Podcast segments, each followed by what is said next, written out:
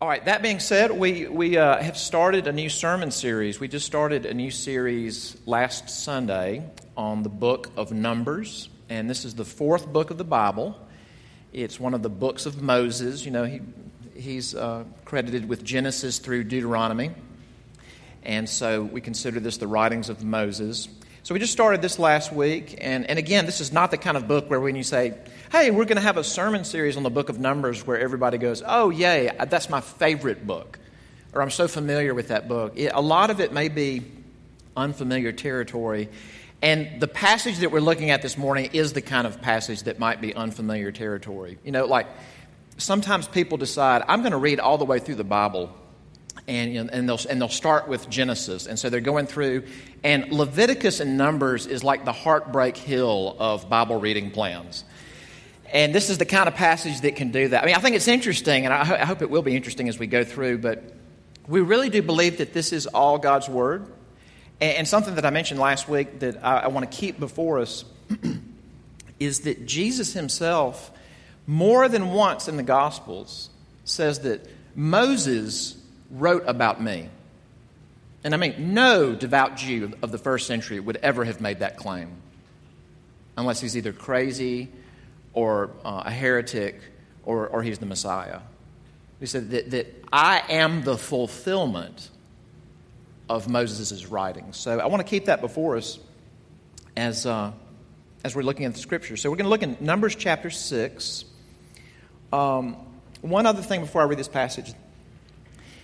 There's a real sticking point that comes up when people do start reading the Bible, whether you make it all the way through Leviticus and Numbers or not, but especially when you get into the New Testament, there's a question that I've heard people raise this question with me, and I remember even as somebody who grew up in the church, and I never, I mean, I know that's not a lot of us, but even if you grew up in the church, maybe just your own interaction with the Bible, at some point you looked up and went, I don't know how to answer this question.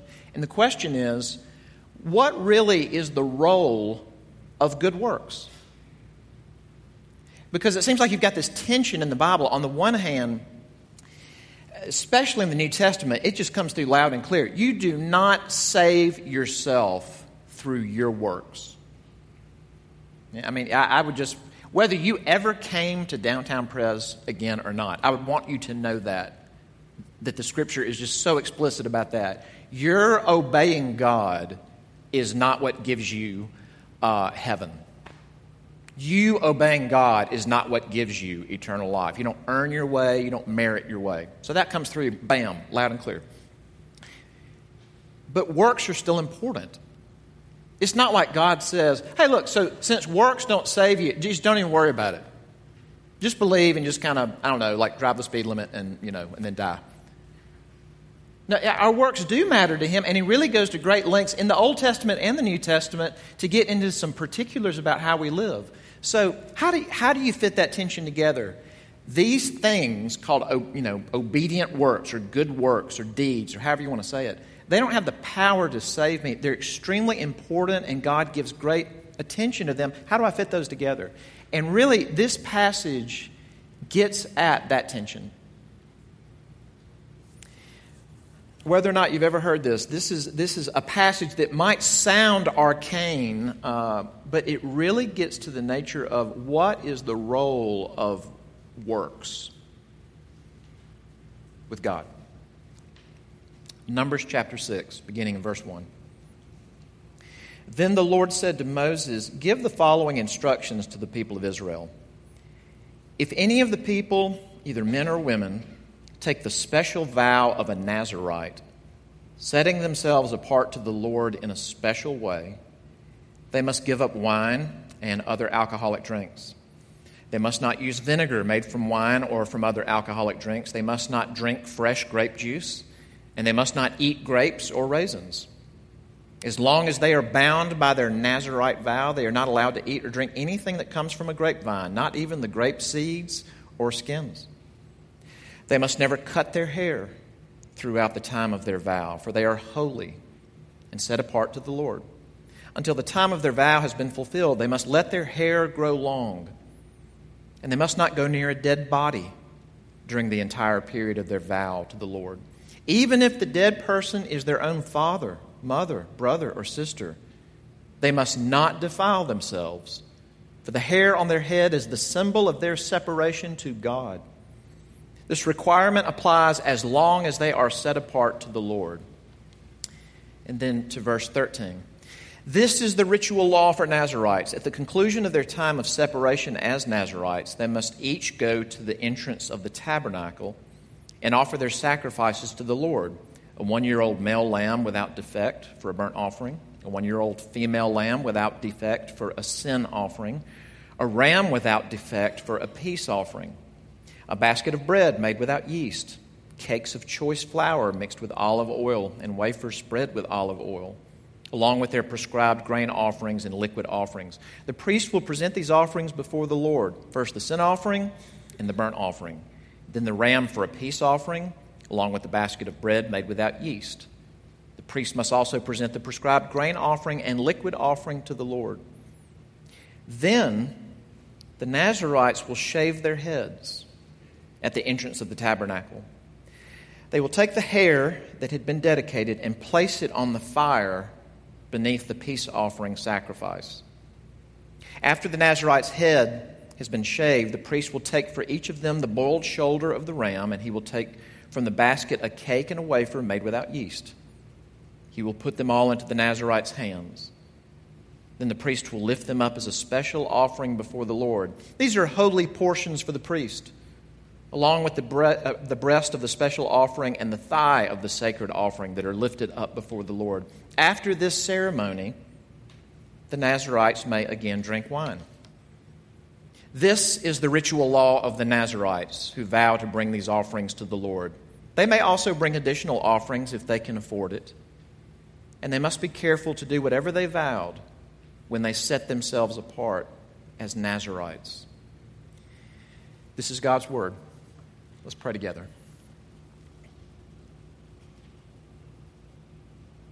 Our Father, we're going to say to you what you already know and what may be very obvious to us that th- this is unusual terrain for us. This is not uh, part of our culture, it's not part of our practice, but this is your word. And we, we want to follow behind the Lord Jesus as he says that these scriptures find their fulfillment in me. So, would you would you open that up to us? Would you enable us to connect those dots? And let us hear you. We ask in Jesus' name. Amen. A few months ago, I, I bumped into a guy downtown, and um, there's no one in the room. He's not, not someone that worships or attends here. But anyway, I just someone I hadn't seen in a while, and uh, we were chatting on the corner. And I don't know how we got into this, but he told me about a, a, project that he did one time for his wife as a gift. He said that, get this, for one whole year, he kept a special journal, and every day he would put an entry about his wife in this journal. So, I mean, if he, if, if he followed through with the plan, let's say, you know, over 300, maybe 365 entries of how he saw her, what she meant to him. And at the end of the year, he gave it to her. And he told me that when he gave it to his wife, that she, she said, Did you do this for me? Or did you do this to feel good about yourself? I thought, ooh, man, that's not what I'd want to hear if I did that for a whole year. You know, really unfailingly, I'd made all my entries but that question has haunted me. I think she was very thankful for it, but, but her initial question was really insightful. I'm sure it was stinging to hear that.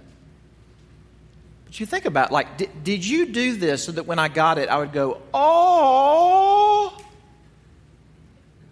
and then like then I'm sort of in debt to you because I haven't done anything that great for you. Like, did you do this to leverage something, or is it just a gift? and there's no expectation of my response. That It's just a gift to me because, because you love me. It's really a searching question.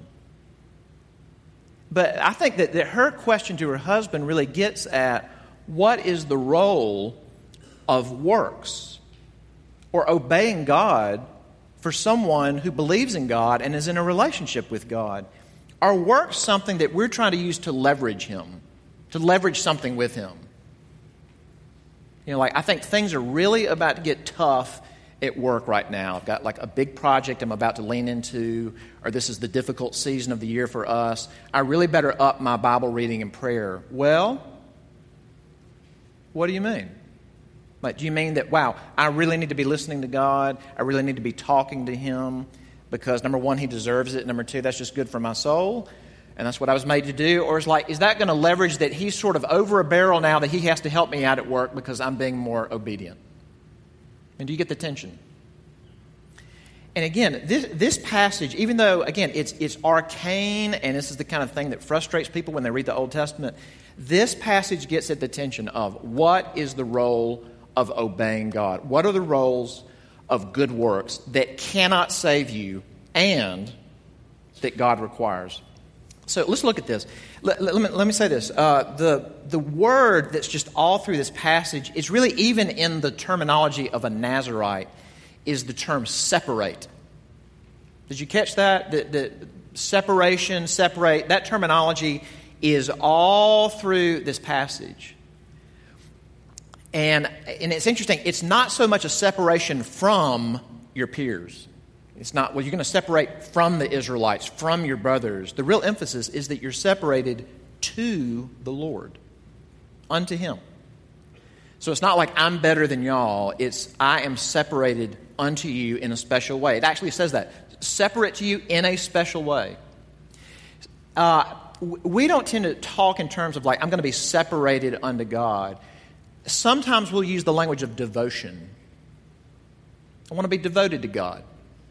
In fact, you know, kind of Christian lingo is sometimes we'll, we'll call that time of day, maybe that someone has set aside. That's when I'm going to read my Bible. That's when I'm going to pray. That's when I'm going to think and meditate about God. Sometimes we'll call that our devotions. So, for our purposes, I'm going to use, instead of the language of separation, I'm going to use the language of devotion. I mean the same thing that the passage does. So, I want to think about two points. Let's think about special devotion to the Lord. So, here, here's the points. Number one, special devotion fits, and special devotion reminds. Special devotion, it fits, it's fitting. And special devotion should remind us of something. Now, let's, let's dig into that. First off, special devotion fits. Big picture, uh, think about this. I want to make some kind of big observations before we get into what did Nazarites do who took this vow. Here's just some broad brush observations. Number one, did you notice it's open to men and women? Now, there's a few Nazarites that actually show up in the Bible. People like Samson, who was not he was not a very faithful Nazarite in some ways. And the prophet Samuel's mom set him apart to be a Nazarite before he was born. And I don't know if he, after, you know, he got to be about 15 or 16, if he thought, wow, thanks, mom. But she, she could not have children. And she came to the Lord and she poured her heart out. And she said, if you give me a son, he'll, she doesn't use the word Nazarite, but she describes one. And so he was one. Uh, John the Baptist Sure sounds like a Nazarite. But did you notice it's open to men or women? A man could be a Nazarite, a woman could be a Nazarite. And did you notice that it's completely self directed? First off, you don't have to do it at all. And there's no ex- expectation that once a year you must have a time of being a Nazarite. Completely voluntary. And not only is it voluntary to do it, it's voluntary how long you do it. You could be a Nazarite for 30 days you could be a Nazarite for 10 years. Or you could never be a Nazarite. Okay, so it's just, it's completely self directed, it's to the Lord. What are the requirements? All right, three biggies. If you, if you decided to be a Nazarite for however long, here's what you did. Number one, nothing related to grapes. Now, some people in church history have seized on this and went, aha, okay, I told you, alcohol is off limits. Well, you know, and raisins. know, and, and grape skins, for those of you who love to snack on grape skins. It, it just, it, it's just categorical. It's, it, it does say this even vinegar that's related to other kinds of fermentation. or processing, no alcoholic drinks, but nothing related to the grapevine, which would have been, by the way, in a, an Eastern setting like this, that'd be a massive inconvenience. Mean, if you already didn't like wine, it just like that's just all through life. That would mean constantly when you're with other people and they offer you food, you're the oddball. Or what we would call social settings, you're the oddball. So just categorically, nothing from the grapevine, right? That's the first one. No contact with a dead person. And just, just so you understand how, how high the stakes are, here's what God says. Um, verse 6 They must not go near a dead body during the entire period of their vow to the Lord. Now, fairly safe if you're a Nazarite for 30 days, but what if you're one for 10 years? What if you're one for your whole life? Because catch the next verse, verse 7. Even if the dead person is their own father, mother, brother, or sister. Now, there's part that I wanted to keep the passage manageable, but you know, in that intervening part, God actually says, I'm paraphrasing, if you have vowed to me that you're going to be a Nazarite, let's say for a year, and then three months into it, your father dies, and you decide to break your vow and go be next to your, your father's body, then you just neutralize those three months. You have to start over with a, with a brand new year, or you've broken your vow. And again, you know, we, we, we, sort of want to run, run to why those requirements, why those stipulations. God doesn't explain, but just understand how, what a massive inconvenience that would be, especially the longer the period of your vow was. I can't go near any, di- if my child dies, I can't go near to my child. No contact.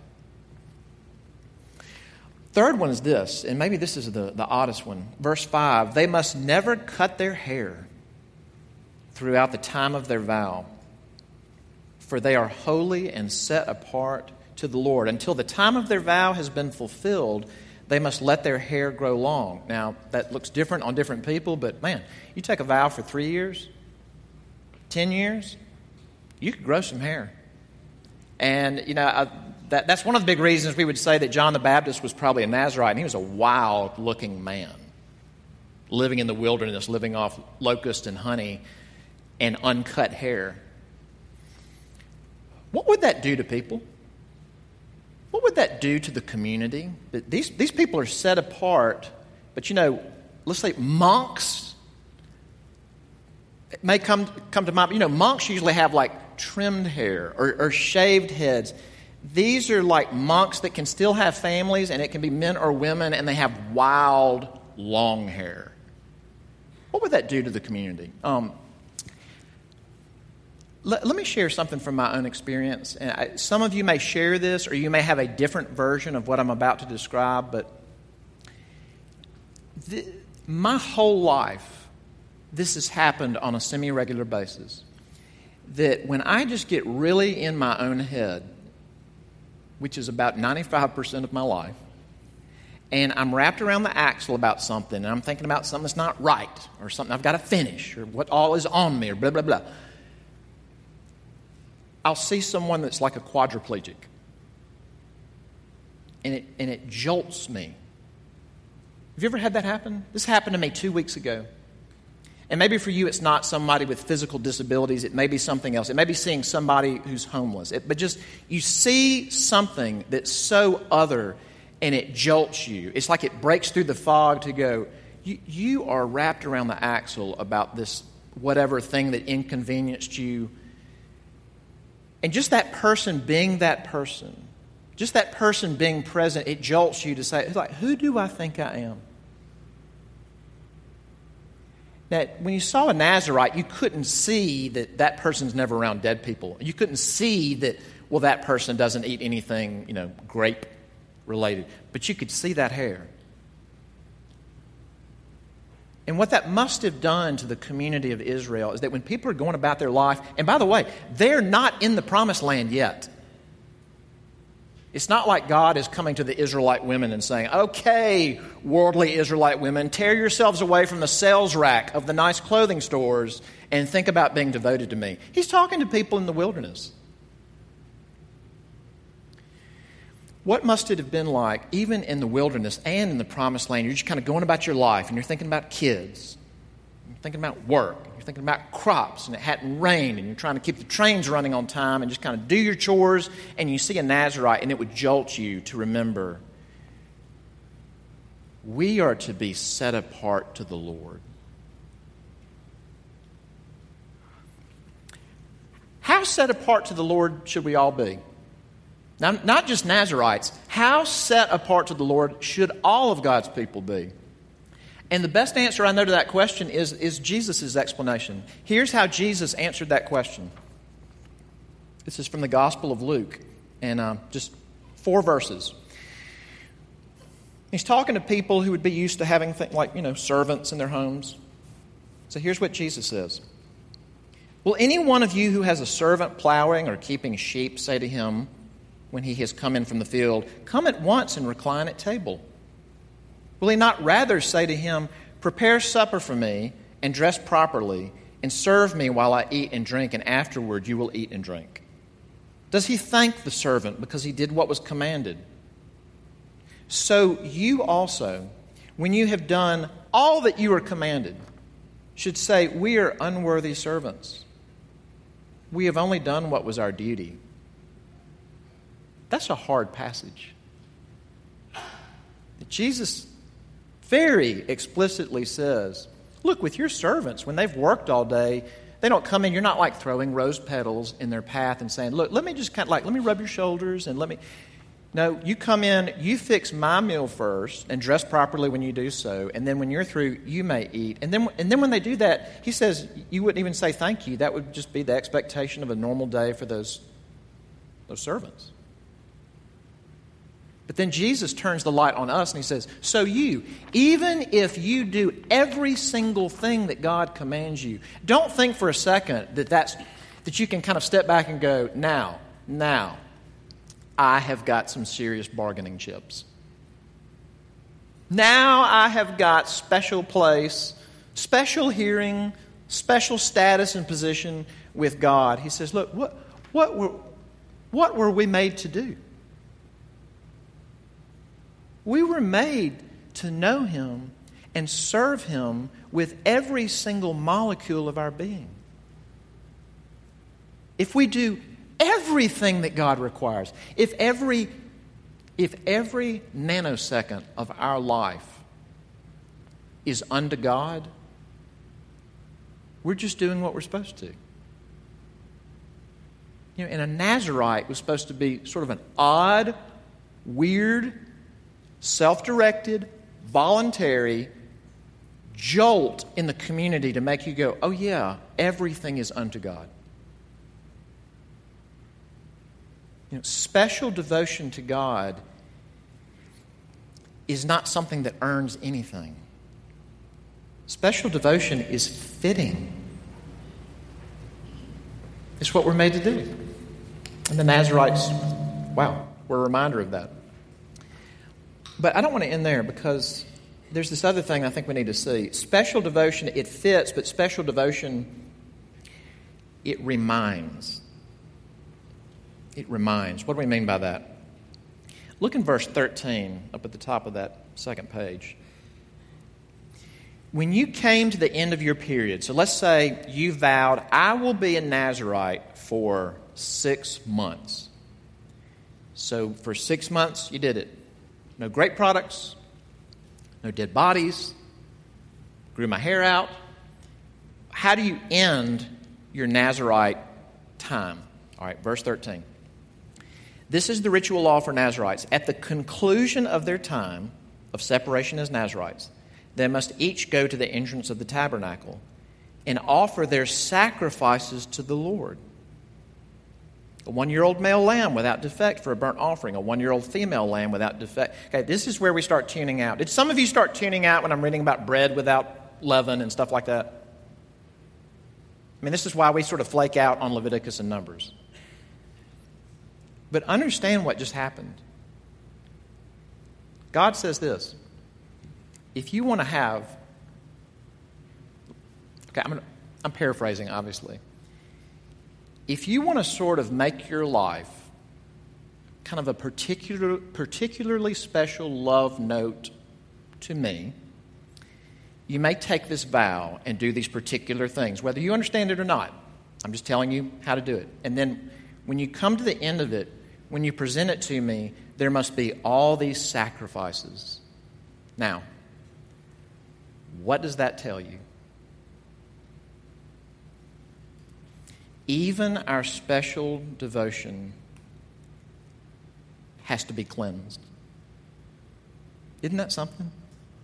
Like, even our most special, focused, intentional devotion to God needs atonement. And man, that will make one think about one's life. Let's say that you really struggle with anger. Really struggle with anger, really in particular with family. And that 99 times out of 100 you blow it. You raise your voice, take somebody's head off, fuss, accuse, make a scene. But let's say, now I'm talking to Christians, not just heathens. But let's say one time out of a hundred, because of your relationship with God, because you've prayed about it, because you do want to obey Him, because you do want to follow Him, that one time out of a hundred you speak gently and with self control, wisely, and peacefully. Did you know that that moment needs atonement? Just like the other 99 moments? That that moment needs cleansing? Just like the other moments. See, here's the thing. When, when we're reading something like Leviticus and, and, it, and or this passage, you know, and it's talking about a ram without defect, or a bull without defect, or a lamb without defect, we sort of tune out. But why does that keep coming up in the Bible? Why does that keep coming up in the law of Moses? Because that phrase is all through it. It's pointing ahead that someone needs to take your place because you are riddled with defects. And this God has no defects. What he is worthy of is service and offering and gifts and relationship without defect. When you bring an animal, don't bring the crummy animal that you need to euthanize anyway. You bring the best animal without defect. But what were all those animals without defects pointing to is that we need a man without defect. And God sent him.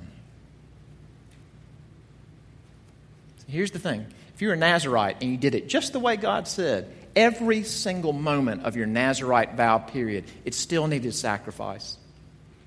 It still needed atonement. There's only been one man whose life was so set apart that it could stand on its own merits. Jesus' prayer life did not need atonement. Jesus' interaction with the scriptures did not need atonement or cleansing. Jesus' interaction with the opposite sex never, for a moment, needed atonement or cleansing ever once. And here's what God says in His Word The only way you can stand before God like me is if He does it for you, the ultimate male without defect. And gives you credit for his life without defect. So that God sees you like your life is without defect. And that all the defects that you have, past, present, and future, are credited to Him and He is sacrificed. Did you know in the book of Ephesians in the New Testament, the death of Christ is called a fragrant offering to God? It's likened to a burnt offering.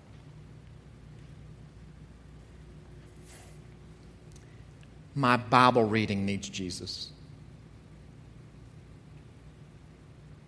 The rare moment where I actually am quiet and I pray, my praying needs Jesus. My, my praying needs the blood of Jesus.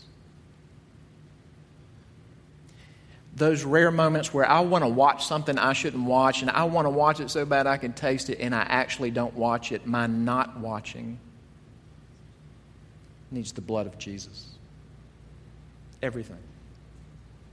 Preaching needs the blood of Jesus. Worship needs the blood of Jesus.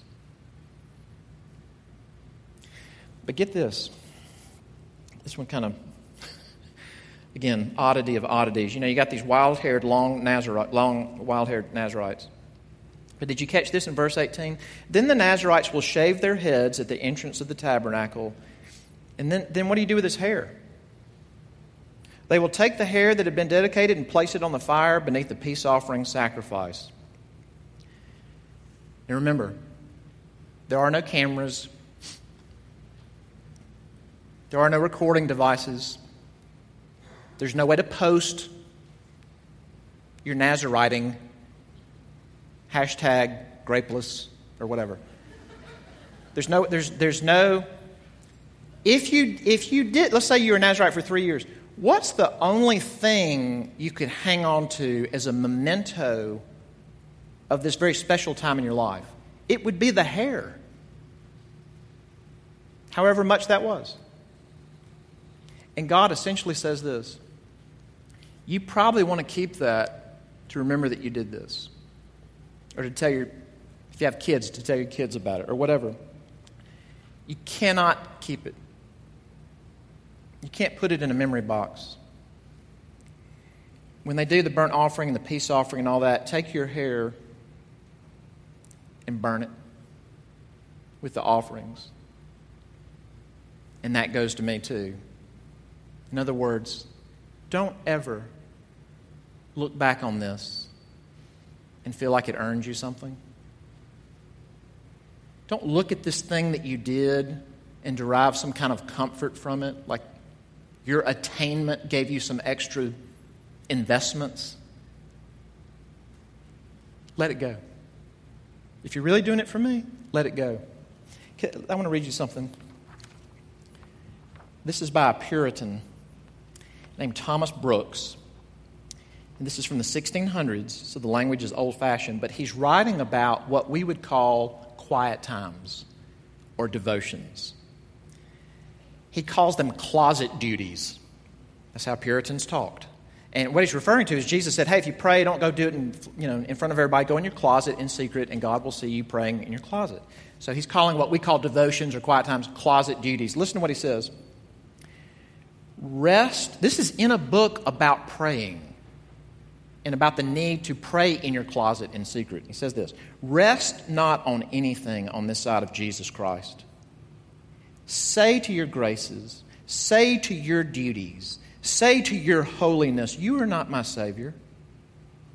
You are not my mediator. Therefore, you are not to be trusted in. You are not to be rested in. It's my duty to perform closet duties, but it is my sin to rely upon them or to put confidence in them. Do them, I must but glory in them I must not. He that rests in his closet duties makes a savior of his closet duties. I cannot believe he said that in the 1600s. That is so perceptive. Let all your closet duties lead you to Jesus and leave you more in communion with Him, and then you are safe forever. What if one of us said, You know what? I'm going to quit piddling around about the Bible. At the rest of 2017, I'm going to study one book of the Bible in more depth than I've ever studied a book of the Bible. I'm going to study the Gospel of John in more depth than I've ever studied before. And you have a special notebook, and you're looking at commentaries, and it's your handwriting. This is not something you print off the internet. It's your blood, sweat, and tears, and you think about it, and you pray about it, and you get excited about things, and you call a friend and tell them what you're learning. And at the end of 2017, you've got this just one of a kind, your handwriting, special, never done this before collection of time you spent with God for the Nazarite, it's like God saying, I value everything you did. Now burn it. I'm not saying you need to do that with all your sermon notes. or any other kind of. I'm just, but I'm saying, yeah, I mean, like, don't burn my notes about my sermons. Now, I'm saying, it's like God saying, I, I love that you did that. But when you're when you're wrestling with your guilt, your sin, your bad habits, your failures, you're going to be tempted to walk over that book and think, I'm not that bad. Don't do that. Don't go to the thing you did. Go to Jesus. Go to the Savior. Bible study is a wonderful discipline. Bible study is a horrible Savior. Church is a wonderful means for God to work in your life. Church is a terrible Savior. Jesus Christ, man without defect, is a wonderful Savior. And He's worth every minute of our lives. I want to end with this question When is the last time you did something just because you love Him? It's not to jump through a hoop. It's not for you to post. It's not for you to get credit for it. It's not going to be known. Maybe you're not even going to tell your best friend. But if you're somebody that believes that God sent that man without defect to take care of all my defects, when's the last time you just did something for him because you love him and it earns you nothing? And it gives you no obligation in His sight to bless you more than the other person. But you do it to say, I should do this anyway.